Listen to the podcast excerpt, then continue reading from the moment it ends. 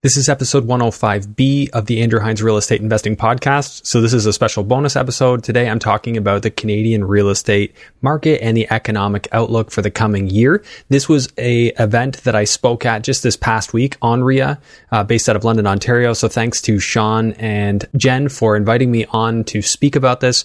There is about a 15 minute talk followed by a question and answer period, which I thought would be super valuable for many who had thoughts and questions about this for me. So, I just thought I'd create a bonus episode out of this. a couple of quick corrections. I was speaking about the price of gold during this episode, and I mentioned that it was 200 US per ounce. That's incorrect. It's 2000 US. My apologies. I did I did misspeak during the episode. And then also I mentioned the typical Canadian GDP in 2019. It was closer to 1.75 trillion for the total GDP for the country. So without further ado, here is episode 105B. I hope you enjoy it. Jen, thanks for the introduction. Just a, a little bit about kind of what this presentation is. I'm not here to give advice. This uh, that's not really what this is about. This is more about getting everyone thinking because there's a lot going on. I think the number one question people have is, you know, where should I invest? Sarah Larbi started a podcast with that title. I think that that's a, you know, a common question people have.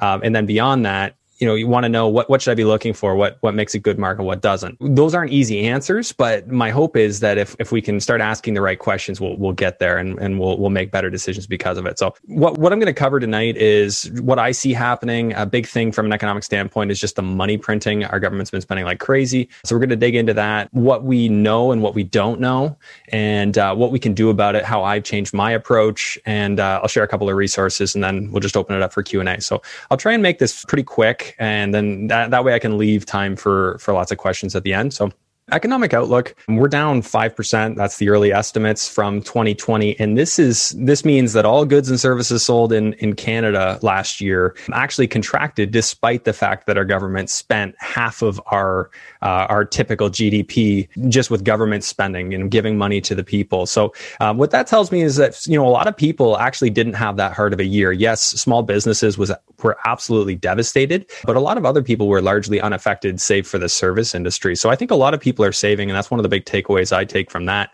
I also noticed that a lot of money seems to be landing in real estate. Now, there's a number of reasons why why real estate was up so much this year, but across uh, across Canada as of November, and I didn't check the December stat, but as of November, it was up uh, 17% year over year across Canada. So um, that's absolutely insane. I think that's without precedent and largely driven by low interest rates. But I think there's more to it than that. We, we've we've been seeing a housing crisis in the uh, in the making for several years now, and uh, yeah, we can touch more on that and how we can you know adjust our strategy knowing that that's here because I don't love that type of situation. I don't like a crazy market. I like a stable market that grows steadily. The current situation isn't my favorite. So, anyway, so let's dig into a couple of things that we know here the GDP. So if you might have heard this, and, and I'm going to keep this really simple, guys. Like the thing I love about economics is it's uh, it's something that, when broken down properly, is common sense.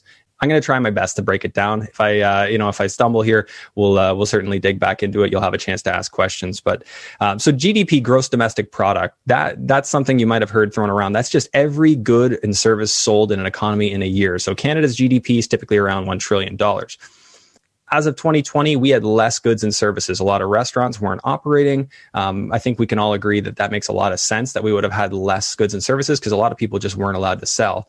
But we had more money in circulation. This is that government deficit. So estimates are around 450 to 500 billion dollars was our government's deficit. That's not normal. The year before we had a 17 billion dollar deficit. So there is an absolutely no precedent for the amount of money that's been spent and, uh, and, and given to the Canadian people and also spent in, inside of government, that money's going to go somewhere. And and the big thing to take away from this is more dollars chasing less goods means what? If you think supply and demand, if there's more dollars chasing the same or less amount of goods, we're naturally going to see the difference between those two be a price increase. So this is where I want to lead with with this presentation is is one of my main fears with the shutdown and what happened back in March and we're almost at a at a year now is when we start pumping money that doesn't belong into the economy like this, it's naturally going to push prices up through inflation and we're going to want to be able to react to that. So, a couple critical takeaways here is our dollar is a fiat currency, which means it's not backed by a commodity.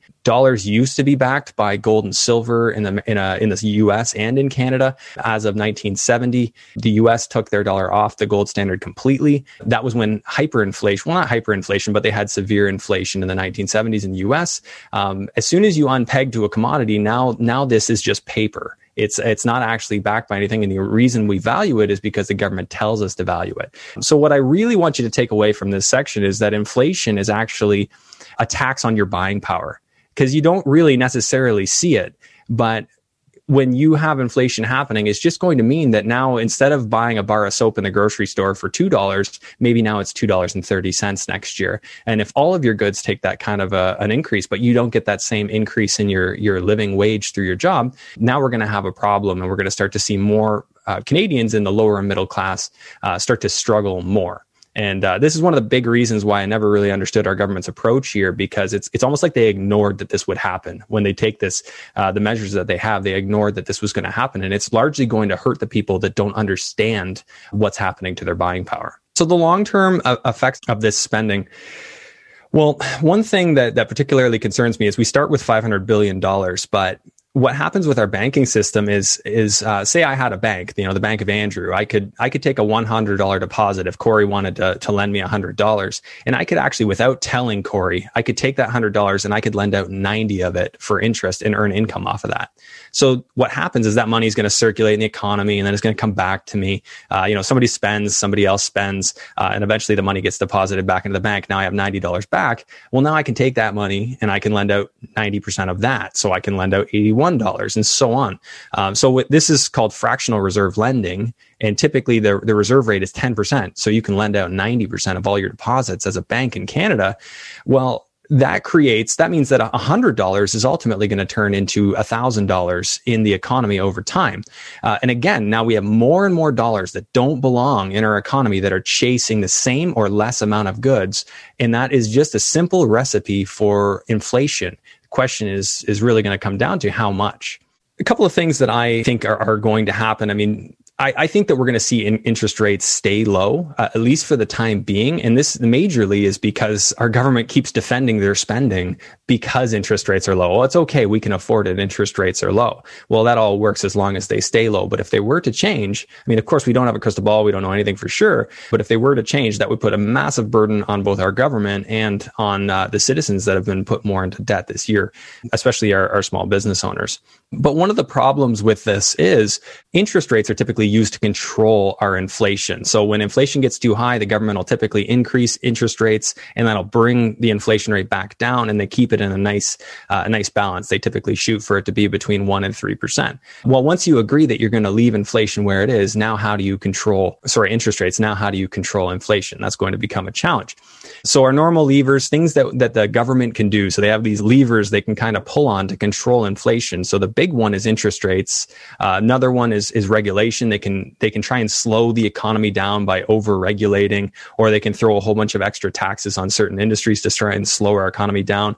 I think a lot of us are expecting tax hikes after after what's happened, but that's uh, that's not the ideal way of of controlling our our inflation issue. So a couple of things that I think are possible. I think that uh, a prolonged recession is possible, and this is not to be doom and gloom. This is simply to get you thinking, and then we can start thinking about solutions how we can hedge, how we can position ourselves uh, best, so that we can uh, we can put ourselves in a favorable favorable position going forward. Um, so something called stagflation is possible, and that's basically just when uh, when you you basically have a whole bunch of inflation, but your economy is actually co- contracting. And I would argue that that's something that we've already seen, and we're probably going to continue to see. That's not a good thing. And ultimately, that could lead to a complete loss in faith in our dollar, right? Because how do you stimulate an economy that's not growing? Typically, the government would lower interest rates to stimulate the economy. But if we already have rampant inflation and near zero interest rates, what do we do now to stimulate our economy? So these are just some things to, to be aware of. And if any of that was over your head, again, we have Q&A and this is being recorded. So you'll be able to come back and, and watch this again and give it another listen. Okay, so what we don't know, uh, like I said, we don't know how much inflation. We don't know how severe it's going to be when when it's really going to take off. Um, I mean, I think even if you went to the grocery store and you noticed this year things got a little bit more expensive than last year, I'm always paying attention. I, I, I pay attention to when that bar of soap goes up and you know what we're paying for a case of water. Um, and I have seen changes in these products, and I think that a lot of you listening will probably relate to that too. And you can let me know in the chat if you've if you've noticed that as well. So we, we won't know exactly what's going to happen to our assets either. Now, I, I want to point out here that if we own a home, that's a real asset. They, the government can't inflate away the value of our asset. And in fact, what's more likely to happen is our assets actually probably likely to go up in value because our, our dollar is becoming worth less. So it's going to take more and more of those dollars to buy the same asset.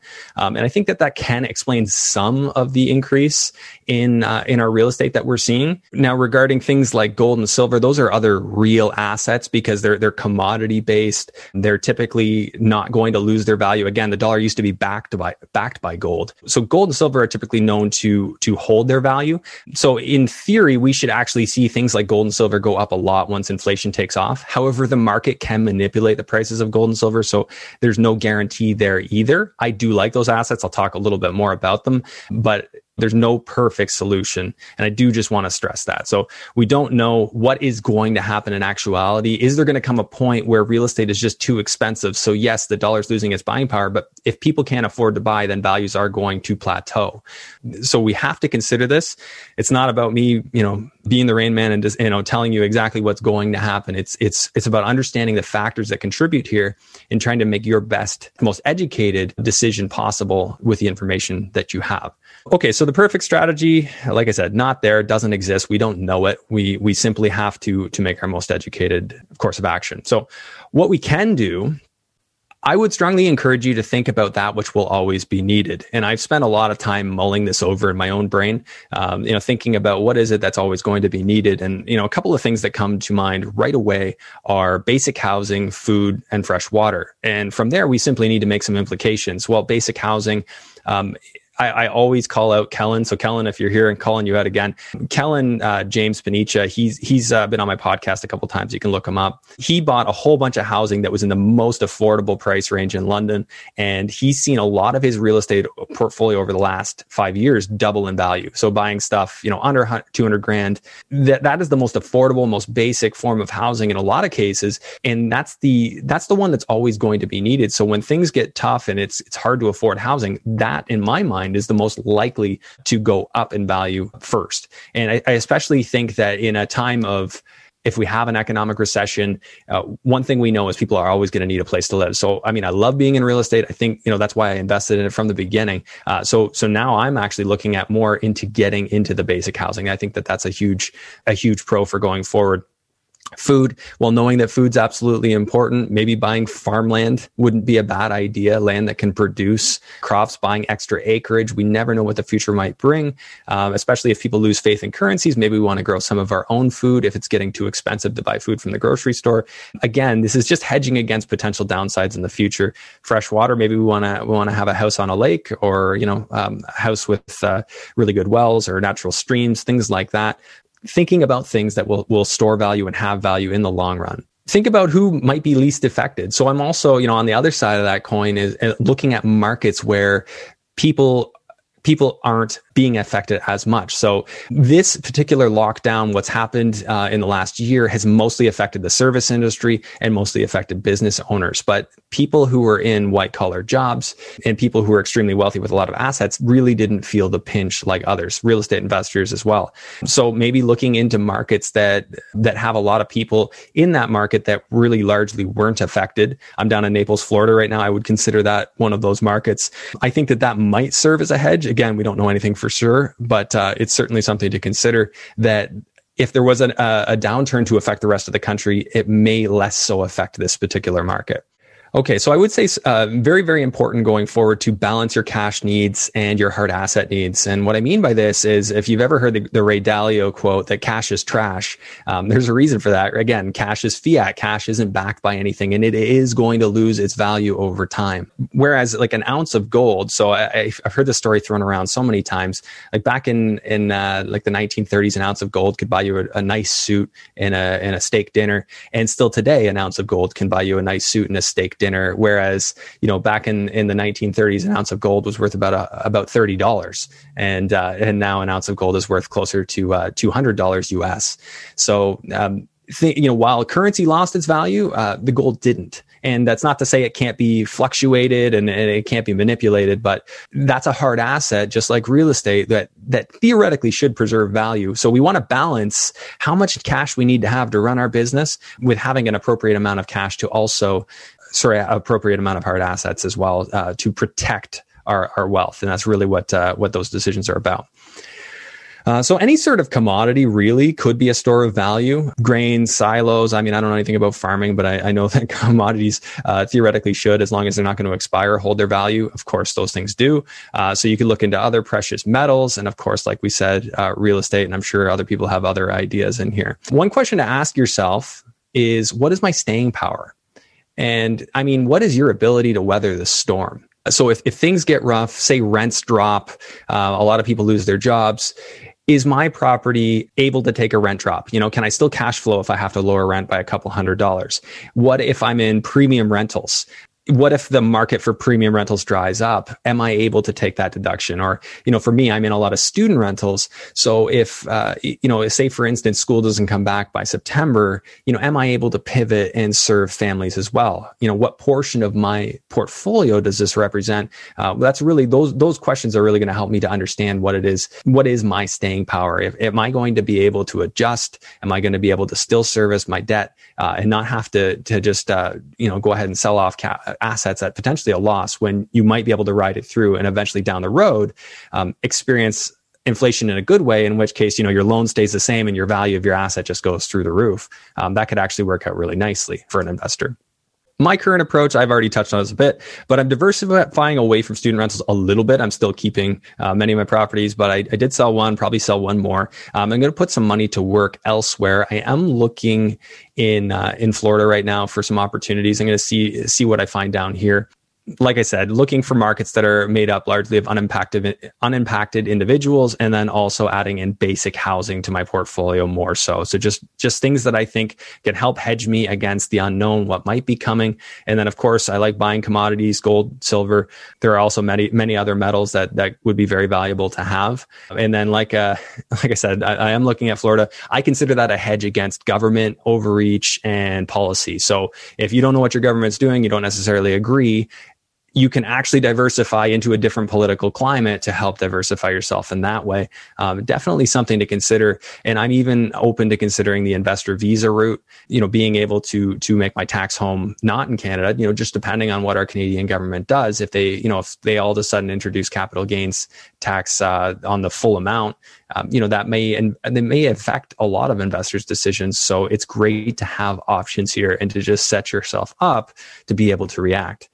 So, some resources certainly my podcast, just search my name on any of the platforms. And I would recommend go right back to the beginning and just go right through. If you're a new investor, I've had so many people reach out to me and say, this made the difference. We bought our first property because of this. You've got guys like Sean that have come on. Corey's been on, you know, so many great guests have, uh, have been on here to share their story. And that's really what helps you to take action is, is hearing what worked for other people. So that's why I started that. A couple other things, uh, the Joe Rogan podcast, he had Peter Schiff on, uh, great guy for talking about ec- economics, currency, uh, gold, silver. Sorry if you hear the dog here. So episode 1508, there's another one on YouTube called uh, The Hidden Secrets of Mon- Money by Mike Maloney. I'd highly recommend that. First four episodes are, are just purely awesome. And there's another one if you want to just understand tradi- traditional economics a little bit better. Uh, it's called How the Economic Machine Works by Ray Dalio, also on YouTube. These are this is a little bit of a crash course and uh, get you up to speed on on some of the things that are going on right now and uh, some of the risks in our market based on our fiat currency and our government's uh, reaction to this crisis. So, with that being said, going to open it up to questions. Okay, so guys, any questions? Go ahead and write them in the Q and A. Okay, anonymous attendee, what was your first investment? So my first investment was uh, a property in London. Like it was like $129,000, just like a single family, um, not a house I would ever buy again. Um, didn't structurally like it. It wasn't, it wasn't my ideal property, but, uh, that's the whole thing about failing forward and just getting started. Sometimes you just got to start and it's not perfect, but that's, uh, that's sometimes just the way it, uh, it goes. So anyways, hope that was helpful. Okay. So Wilson, when investing in hard assets, are you planning on buying hard real gold or investing gold stocks? I, I, think that there's a lot of people who would argue with me on this one, but I actually like the physical gold and silver. But um, of course, you can get stocks. The thing I worry about with stocks um, is that theoretically a company could go bankrupt and your your stock could become worthless. So uh, it's not to say it's bad to have that, but just understand that there is uh, there is a risk inherent with every investment. So for me, I like physical, but uh, but yeah, that's uh, also an option. And um, somebody just typed, where do you buy gold from? There's one uh, good place, silvergoldbull.ca. There's also uh, a lot of cities will have places. There's a place in Welland called uh, Coins Unlimited. Where do you see uh, house prices going uh, in southwestern Ontario going? Okay, so house house prices in southwestern Ontario, I, I think that there's a good chance they just go out of, of go out of reach for the average Canadian. I, I already see that happening we could end up in a market where the majority of people are renters. When I think about that, I like to think about where's the, rat, the last stand. And I think the last stand is in smaller towns with good infrastructure that are outside of major urban areas. So it's the rock and the pond. Uh, I apologize for people who hear me say this a lot, uh, but you know, the ripples flutter out. So um, you've seen it happen. Toronto was the rock dropped in the pond. You know, eventually the ripples made it to London. London took off. Things are absolutely insane in London. So I still see opportunities in Corey's Market down in Sarnia. Um, I think Windsor is still, even though their their you know values just through the roof, going up through the roof, it's all relative you know what can you buy stuff for in these markets relative to you know the gta and uh, you know i see fort erie uh, going up. I see a lot of markets like that just uh, going through the roof um, down the road. Now there's going to be a there is going to be a normalization. Like eventually you know in hamilton prices are just going to become too ridiculous uh, for the average person to afford and then they just keep traveling further. So if you start to think about the psychology of the average person um, it'll, it'll help you get ideas about where you think people will go next I would encourage you to look for infrastructure, look for for cities that have long time been established, city sewers, sanitary, water mains, all all in place already. And if you can buy at uh, at or under or close to the cost of replacement to rebuild those houses, I think naturally, no matter what, just just because of affordability and this work from home movement, people are going to go to to new uh, to small towns that are further away than conventionally we would have thought. The most basic form of housing is usually not in so good areas in the current market. Um, won't those areas be stressed more in bad times? Um, yeah, I, I, think that, that you're in for a rough ride if you want to get into those houses. You have to learn how to manage in those areas, but I still do think that they're primed for the most growth because eventually when people used to buy the next class up, now they're coming into that neighborhood and they're going to make it better. And we've already seen that happening in, in Hamilton, if that's what you're referring to. Aaron uh, Tacker, sorry if I mispronounced that what qualifies for basic housing, multifamily with cheap market rents. Um, you know, to answer that question, like what what what qualifies as cheap uh, housing, I would say focus on there. You can go to rentals dot I think it's rentals.ca, and you can actually see a breakdown of all the major cities in Canada and what the rents are. I would say look to some of those markets where rents are lower um, see if the see if the property values are lower too. Um, if if I know I got to spend two thousand dollars to rent in Toronto, but I might be able to rent for say twelve hundred dollars in Chatham, if my job is flexible, or if I'm in service, or if I'm in something that I could work from a remote location, I might actually consider that. So there's no right or wrong answer to that, but uh, definitely look for compare it to the average uh, Canadian's uh, income, right? I think the average Canadian income is somewhere in like the sixty-five thousand dollar range uh, for a family. I could be totally off on that. What can that afford, right? Look look at markets that that that can actually afford a place to live, and I think that those places have a future. So, what's your opinion on Bitcoin and Ethereum? Uh, I'm not big on cryptocurrency. I see it as fiat currency, and a lot of people will hate me for that. So I apologize. I'm not your guy when it comes to uh, to crypto. I think the technology is fantastic, but it, you know, it, it it really in my mind would need to be backed by a hard asset or a commodity for me to to want to get involved with it. So okay, so do you have a construction background before you started your construction company? Um, I did not. I had, I knew nothing about construction. I actually, so I just I ended up flipping a couple of properties, doing a couple of burrs, And then within a year, I actually started my construction company. And uh, it was more of that falling, failing forward and uh, learning what I didn't know and, and just taking action.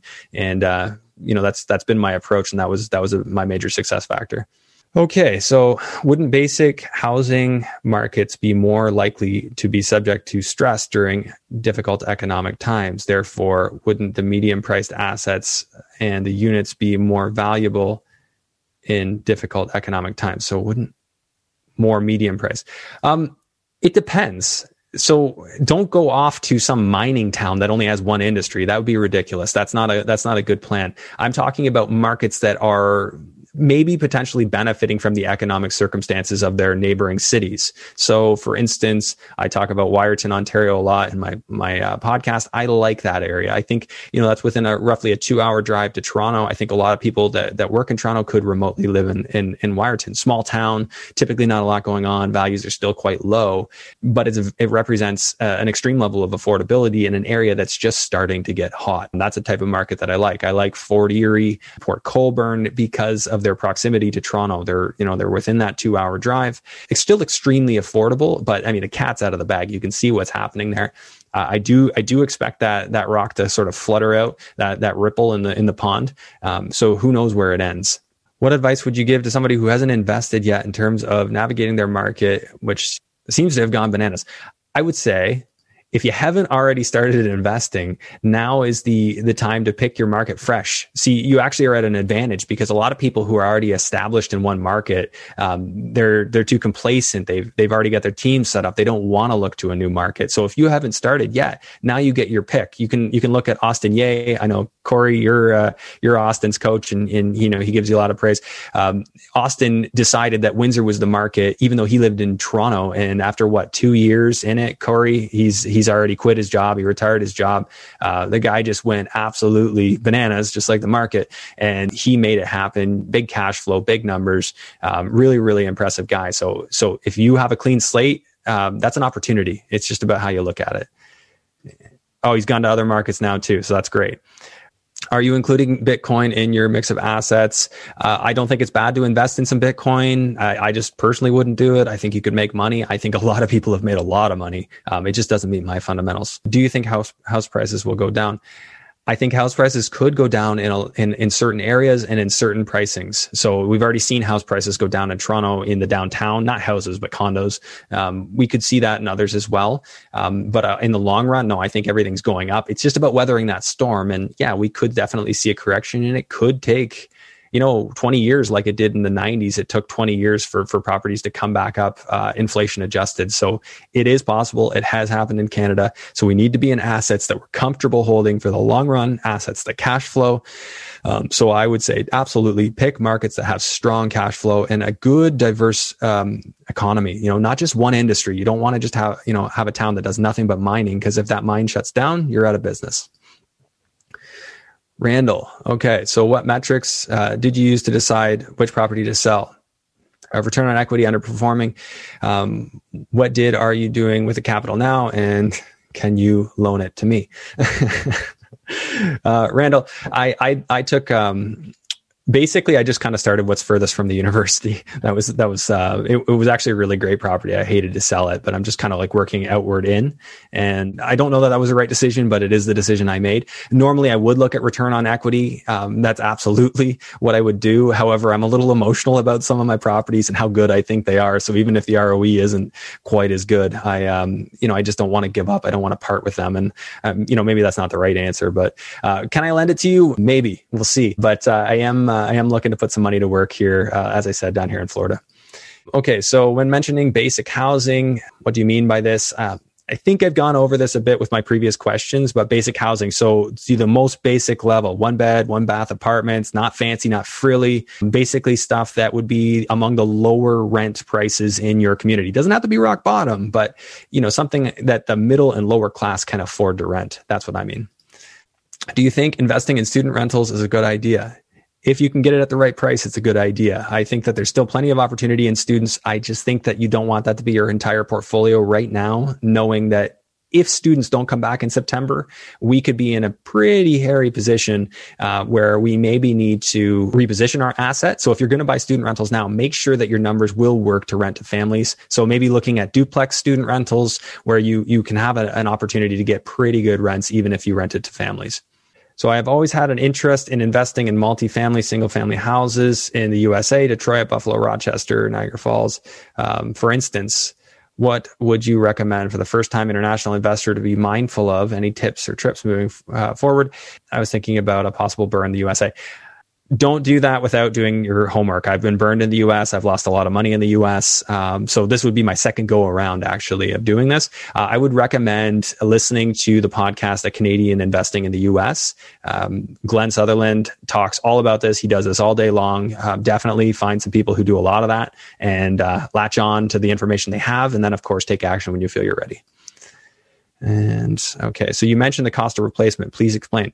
Uh, when I'm talking about cost of replacement, I'm talking about the number the insurance company uses, the rebuild cost on your home. Now, insurance companies usually inflate that, but say I know I can build for $170 or $160 a square foot, and I know the level of finish I can find for that. If I can find houses that are selling and, you know, say they're 170 a square foot to buy, but then I'm basically getting the lot for free. I like that a lot. I feel like people are going to go to that market, especially if it's got a diverse economy. I feel like it's just a matter of time uh, before people go there just based on its affordability. Now, that's not a golden rule. That doesn't work every time, but it is a good starting point for a discussion, in my opinion. Thanks for speaking with us today. Uh, how quickly do you think Canada adopting universal basic income, uh, if it's implemented, do you settle in Florida? If Canada implements universal basic income, that's very bad for absolutely everybody. It's trickle up, trickle up poverty. It's socialism in disguise. Um, that would be absolutely not a good thing. Sorry if that's political. I I um, don't I don't censor myself well. I usually I usually say what I think. Uh, hopefully people appreciate that. Some people don't, uh, but uh, it's not a good thing. And yes, I would absolutely um, absolutely be looking to get out of Canada if that happens. So I really hope we can come to our senses about that one. So, uh, what made you venture into the construction industry? I never thought I would ever be here. I just got into this because that was where the money was. And I know that's a bad answer, but I was already doing this and I like creating things and, and I never knew. I used to like building things out of Lego and here we are, but I, am not really great with my hands. I can do a couple of things. I got in. I'm a good problem solver. I, am a curious person and I think that those things work really well. Uh, and I love systems. I, I, love building good teams. And I think all those things just work really well in my business and, and allowed me to enjoy myself doing this. Um, hey, Andrew. We should wrap it up, shouldn't we? yeah, and I'm loving all of the yeah. questions, guys. Like, this is fantastic. And this is the kind of interaction that makes this sort of thing so valuable. So, thank you so much yeah. for being involved. Maybe, Andrew, I saw one question that I'd like maybe you to answer. Yeah. So, I saw someone, and I'm sorry, I didn't notice the name, but someone was asking about your thoughts on commercial properties and how they may, do you see that switching over to like, changing use to residential or being used in different unique ways? What are your thoughts? Mm-hmm. I love repurposing real estate. I think I think oh, I specifically love it when people get creative in their solutions. So uh, I think that there's a huge opportunity to take commercial uh, mixed use space and and then add in uh, residential units. One of the trades that works for me, he does that all the time in St. Thomas. He'll he'll basically take something that has a storefront and you know he'll chop it up into many units and, and just make astronomical cash flow. Uh, so I, I definitely think that there's there's opportunity there. A lot of retail stores are going to be hurt by this. So there's an opportunity to buy that stuff at low price because a lot of, and I mean, it's, it's tragic, but a lot of these businesses are going under.